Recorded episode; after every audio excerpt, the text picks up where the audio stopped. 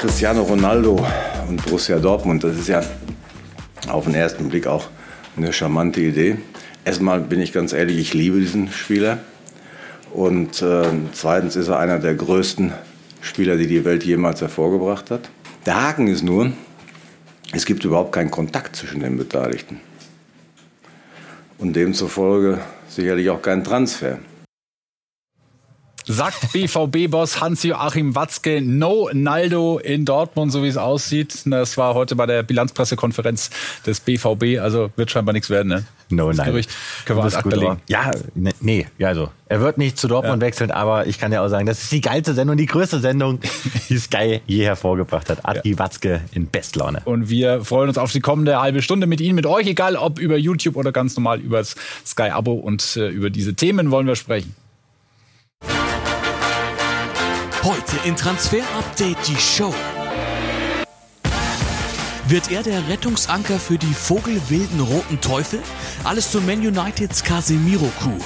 Außerdem Rummenigge lobt Brazzo am Sky-Mikro. Diese Deals hat der Sportvorstand noch auf der To-Do-Liste. Und Nottinghams irrer Kaufrausch. Dafür verantwortlich als Kaderplaner ein Deutscher. Wir stellen ihn vor. Das und mehr jetzt in Transfer Update, die Show.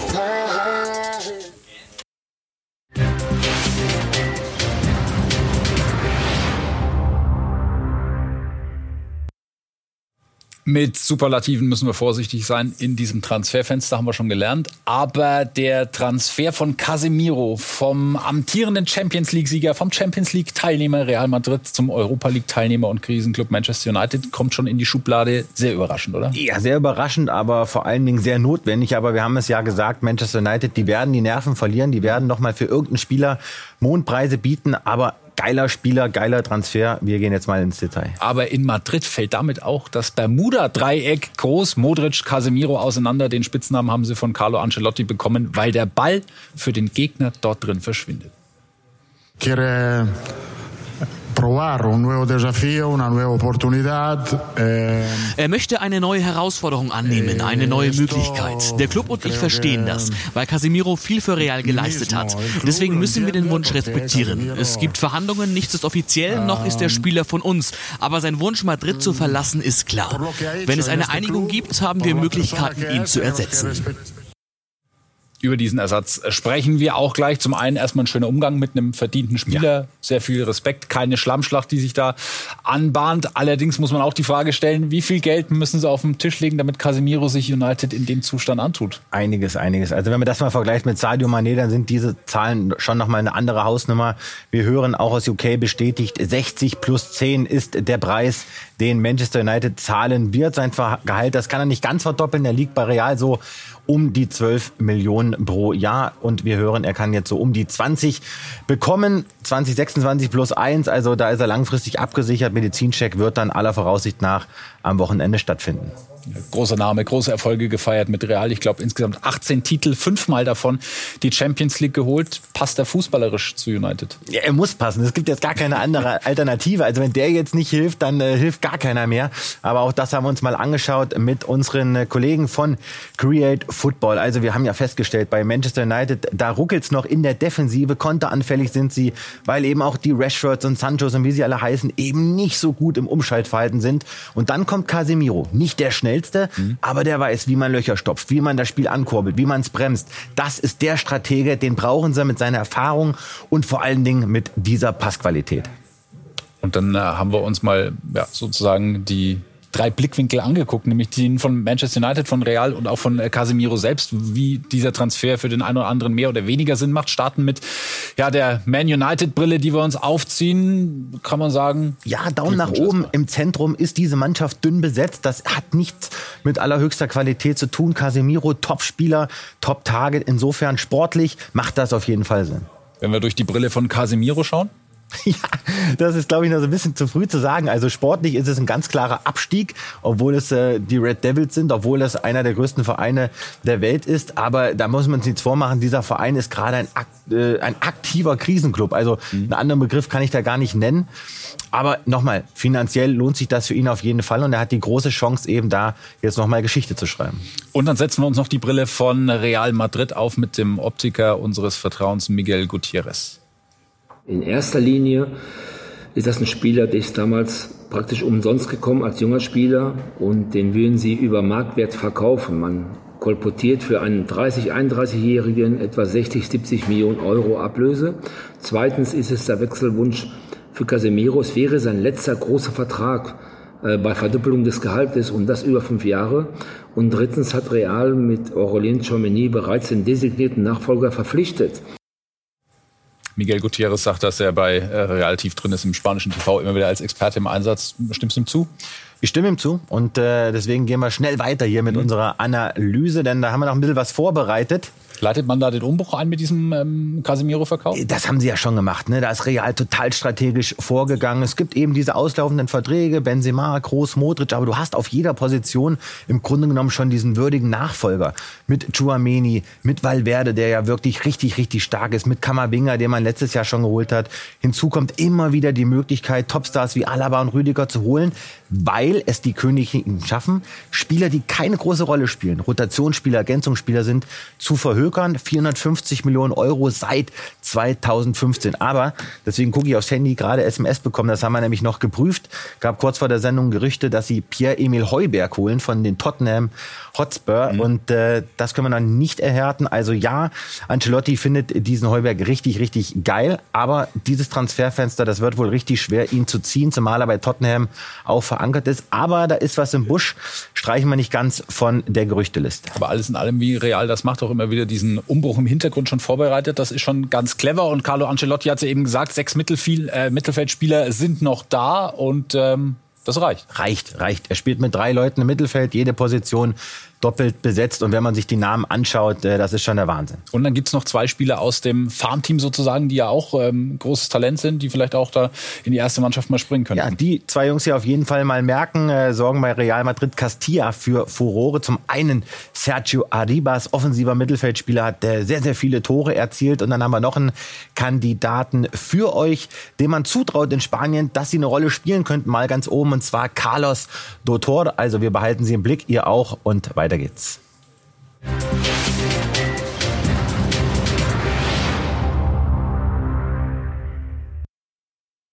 Und die Bayern wollen Real in der Champions League vor allem natürlich wieder mehr Konkurrenz machen. Und da ist man auf einem guten Weg, findet Karl-Heinz Rummenigge, mit dem Marc Behrenbeck exklusiv gesprochen hat. Und der Grund vor allem die Arbeit von Hassan Salihamidzic aus seiner Sicht.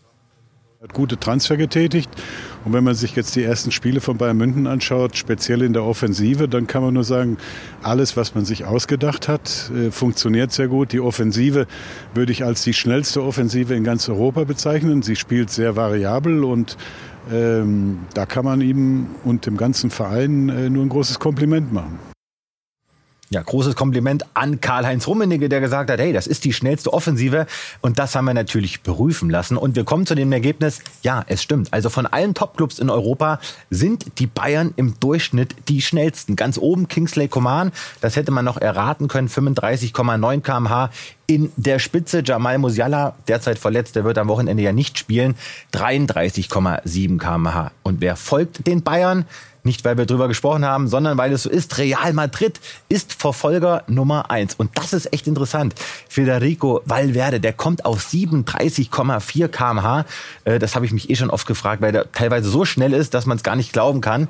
Und Lukas Vazquez mit 32,1 kmh, also deutlich dahinter. Im Durchschnitt 34,2 kmh bei Real Madrid.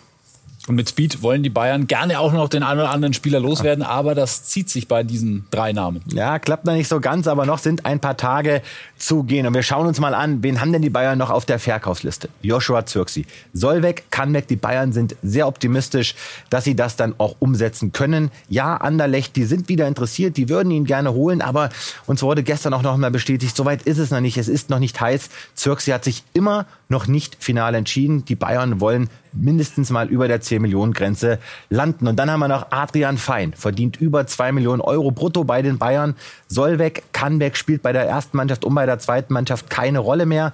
Jan Regensburg hat sich mit ihm beschäftigt. Ja, Excelsior Rotterdam, auch ein Club, der sich mit ihm beschäftigt. Da geht man auch davon aus, dass man noch eine Lösung findet. Und dann wird schwieriger bei Bunasar. Der hat keinen so einen richtigen Markt, kein richtig fettes Angebot auf dem Tisch. Den bekommen die Bayern aktuell nicht los. Er soll die Bayern aber noch verlassen. Ihm droht die Tribüne. Erik Junior Dina Ebimbe. Noch länger als sein Name sind nur die Verhandlungen mit Eintracht Frankfurt, aber man ist jetzt auf einem guten Weg geiler Spieler. Auf den freue ich mich total. Alle Frankfurt-Fans können sich auch auf ihn freuen, denn dieser junge Mann wird sich Eintracht Frankfurt anschließen.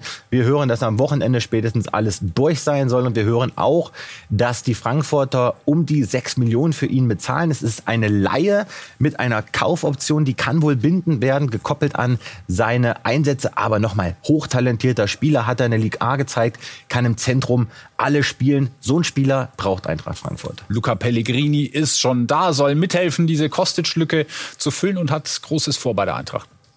Für mich ist das hier kein Urlaubsjahr. Eintracht Frankfurt ist ein toller Verein mit großartigen Fans und ich sehe das hier nicht nur als Zwischenstation.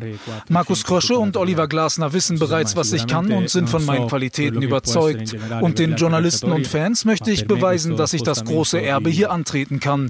Ich werde mein Bestes geben, damit wir Großes erreichen können.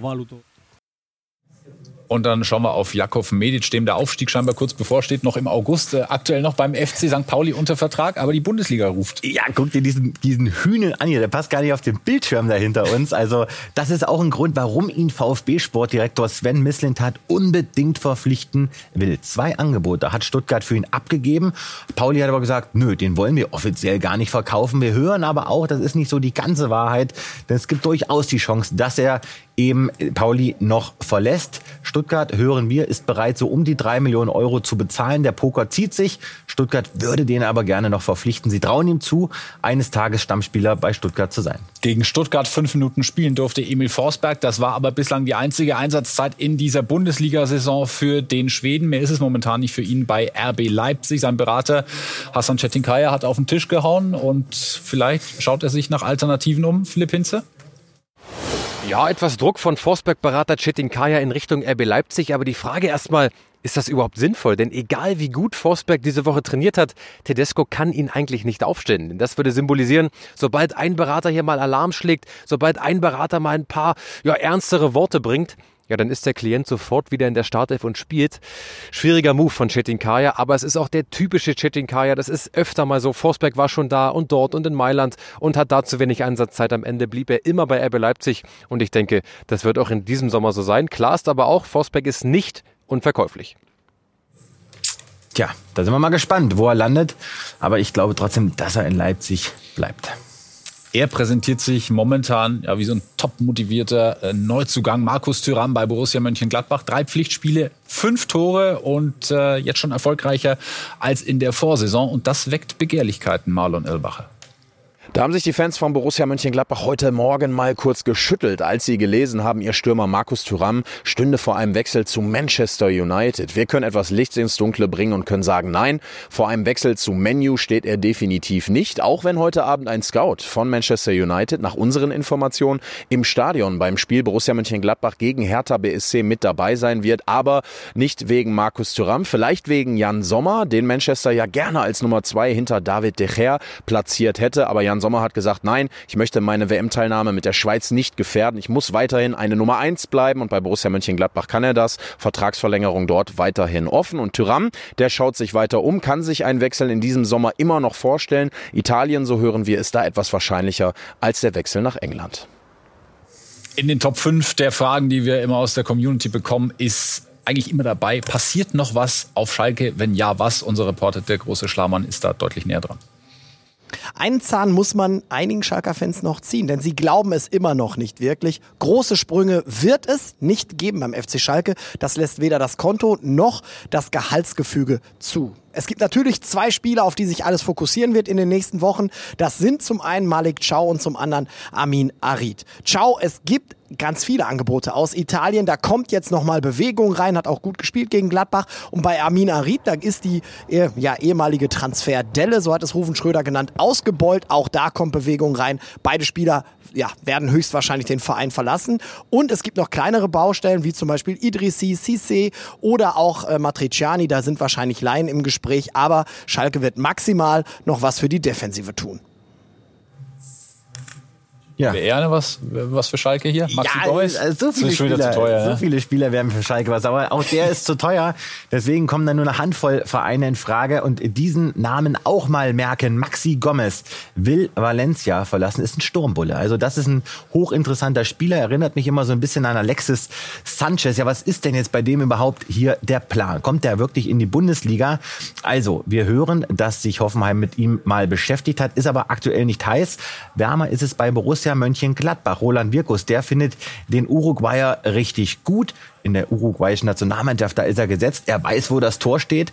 Deswegen könnte er dem einen oder anderen Verein richtig gut zu Gesicht stehen. Er hat auch noch andere Märkte. Fenerbahce ist dran, Everton ist dran, Newcastle ist dran. Aber gerade Gladbach, bitte merken, wir haben ja schon über Zirksi gesprochen, über Bellio, das hakt. Vielleicht wird Gomez doch noch was, aber auch für die Fohlenelf eigentlich zu teuer. Gibt auch weiter Interesse aus der Premier League an Kevin Schade vom SC Freiburg. Brentford lässt nicht locker. Die lassen nicht locker und sie haben eventuell vor, so hören wir, nochmal ein zweites Angebot abzugeben, das überhalb der 20 Millionen Euro Grenze liegt. Aber wir hören auch Freiburg, die haben weiterhin nicht so richtig Bock, ihn gehen zu lassen. Schade.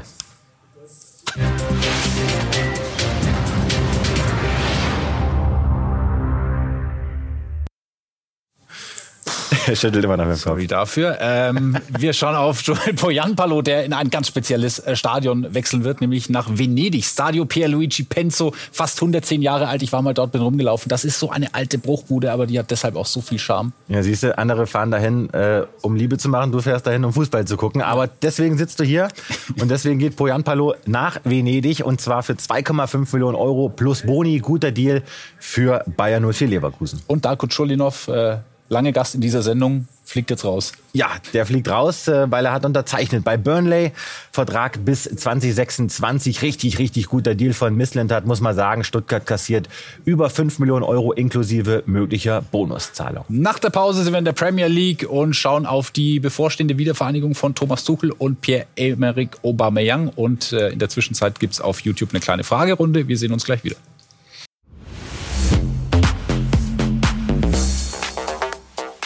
Zurück bei Transfer Update, die Show. Schön, dass ihr, schön, dass Sie weiter mit dabei sind. Pierre, Emerick Aubameyang und Thomas Tuchel Arm in Arm beim FC Chelsea. Bald möglicherweise sprechen wir ausführlich drüber. Erstmal wollen wir auf Thomas Tuchel eingehen. Vertragsverlängerung steht im Raum. Ja, der macht sich schlecht bei Chelsea. Ne? Hat eine gute Fanbase, ein kleiner Tyrann an der Seitenlinie, aber so schätzt und liebt man ihn. Und es gibt tatsächlich Gespräche über eine mögliche Vertragsverlängerung. Noch hat er ja einen Vertrag bis 2024, aber Gespräche laufen. Es sieht gut aus. Man kann aber noch nicht sagen, ob das jetzt eine eine Frage von Wochen oder Monaten ist. Aber klare Tendenz, Tuchel verlängert nochmal beim FC Chelsea. Dieses Head-to-Head -Head mit Antonio Conte hat ihm, glaube ich, nochmal gewaltig Sympathien da eingebracht. ähm, Pierre-Emerick Aubameyang, er hat sich sehr lobend über ihn geäußert. Es gibt Spieler, die bleiben deine Spieler. Ähm, wie heiß ist diese ja. Geschichte, dass das ähm, ja wieder zusammenfindet? Du hast ja auch schon so viel gehört und wenn so Sätze fallen, da schrillen alle Alarmglocken und ja. uns wurde auch nochmal bestätigt, es sieht wirklich sehr, sehr gut aus mit eben dieser Reunion, also Aubameyang zum FC Chelsea. Das ist eine eine ganz, ganz heiße Nummer. Aubameyang kann sich das vorstellen, Tuchel kann sich das sehr, sehr gut vorstellen, aber es gibt jetzt eben diesen heißen Poker um die Ablöse. Chelsea will da nicht den Preis bezahlen, den Barcelona sich vorstellt. Also ich denke, vielleicht findet man eine Einigung im Bereich der 20 oder 25 Millionen Euro, aber Aubameyang, Chelsea, ganz, ganz heiß. Er hat Potenzial, der teuerste Abwehrspieler der Geschichte zu werden. Wesley Fofana von äh, Leicester. Und äh, interessantes Indiz, er steht nicht im Kader von Leicester fürs Spielerwochenende gegen Southampton. Heißt, Richtung Chelsea wird's gehen für ihn? Kann gut sein, kann gut sein, obwohl eben sein Trainer Brandon Rogers jetzt ja mehrmals gesagt hat, Fofana steht nicht zum Verkauf und der Verein hat das auch bestätigt. Wir sehen es ja hier auch nochmal und wenn sich nicht irgendetwas ändert, erwarte ich, dass er bleibt. Aber dieses irgendetwas ist eben dieses geplante dritte mhm. Angebot von Chelsea. Auch da unsere Info hat Chelsea definitiv vor, das einzureichen. Aber sie wollen eben versuchen zu vermeiden, dass er der teuerste Innenverteidiger der Welt wird. Zu viele Themen, zu viel Druck, zu viel Blei im Rucksack. Mhm. Harry Maguire soll das bleiben bleiben. Insofern soll die Ablöse für Fofana eigentlich so gedeichselt werden, dass er unterhalb eben dieser 85 Millionen Euro liegt, was dann natürlich immer noch kein Schnäppchen wäre. Über Nabi Keita aus der Premier League haben wir am Mittwoch gesprochen, dass der unzufrieden ist. Meldung hat in England auch eingeschlagen. Ja. Jürgen Klopp hat sich dazu wie folgt geäußert. Wir können da gleich ein Zitat sehen, nachdem äh, Navigator gegen Fulham und Crystal Palace gar nicht im Kader war. Die Frage ist, verlängern oder wechseln? Und Jürgen Klopp sagt, ich muss mich zu diesen News äußern. Es gibt keine Neuigkeiten. Er war krank, jetzt ist er wieder im Training und es sieht gut aus. Niemand außer ihr kam mit diesem Thema auf mich zu. Es ist alles bestens. Ja, Ruhe bewahren. Ich kann dir sagen, der gute Jürgen war auch in Aufruhr, als er davon mitbekommen hat. Aber nochmal, das Ding kann was werden. Wir haben nicht gesagt, dass er wechselt, aber Fakt ist, dass Nabi Keita mit seiner Situation nicht zufrieden ist, aber du weißt, es kann schnell gehen. Thiago verletzt, Chamberlain verletzt, am Montag spielen sie gegen Liverpool, jo. vielleicht äh, gegen Manchester United, ja. live bei Sky. Vielleicht spielt er da wieder, dann hat sich das Thema erledigt, aber noch ist eine Vertragsverlängerung seitens des Spielers aktuell ausgeschlossen, aber Fakt ist auch, wir haben ihn analysieren lassen. Er ist immer noch einer der besten Achter in der Premier League. Es kann sich alles so schnell drehen in der Premier League. Mit einem Sieg wäre United vorbei am FC Liverpool, vielleicht auch schon mit Casemiro. Montag ab 20.15 Uhr das Spiel live und exklusiv bei uns auf Sky. Und nun ähm, ja, schauen wir auf eine Mannschaft, die mit Geld um sich wirft.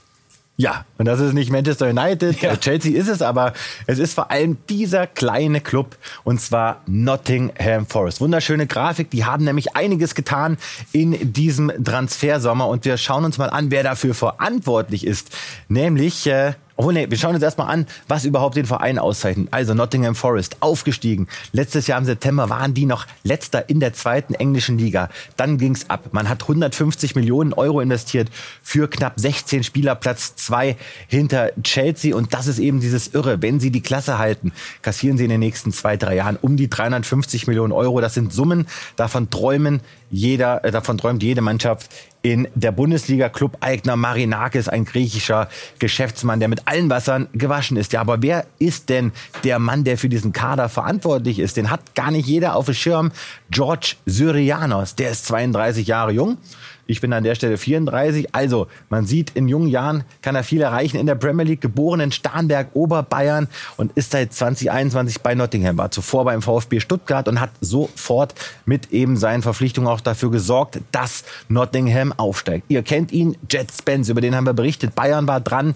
Jetzt ist er zu den Spurs gewechselt. Das ist eine Entdeckung von Syrianos und er war wirklich bei allen Top-Transfers in diesem Sommer beteiligt, hat die vorbereitet. Vertrag läuft aus 2023. Ich bin mir sicher, dass der ein oder andere Bundesliga äh, das Team ihn auf dem Zettel hat. Denn auch den hat er geholt. Morgen Gibbs White noch frisch eingetütet. Auch die nächsten Millionen auf den Tisch gelegt. Offensives Mittelfeld langfristig unterschrieben. 25 bis 30 Millionen Euro Ablöse plus Bonuszahlung. Plättchen, dann gab es heute noch kurz Verwirrung um Paco Alcázar, der sollte in die Vereinigten Arabischen Emirate wechseln. Dann gab es heute die Meldung, äh, ja, dieses ganze, diese, diese Leihe ist wieder aufgekündigt. Ja, ey, hör auf, hör auf. Schwieriges Konstrukt, Vertrag aufgelöst, aber er hat in den Emiraten unterschrieben, drei Jahre, damit er da ablösefrei hingehen kann. Ich bin von diesem Wechsel total enttäuscht und hätte das äh, tatsächlich nicht für möglich gehalten. Für mich ein Söldnertransfer. Das sind deutliche Worte und dann schauen wir noch auf äh, diesen jungen Mann.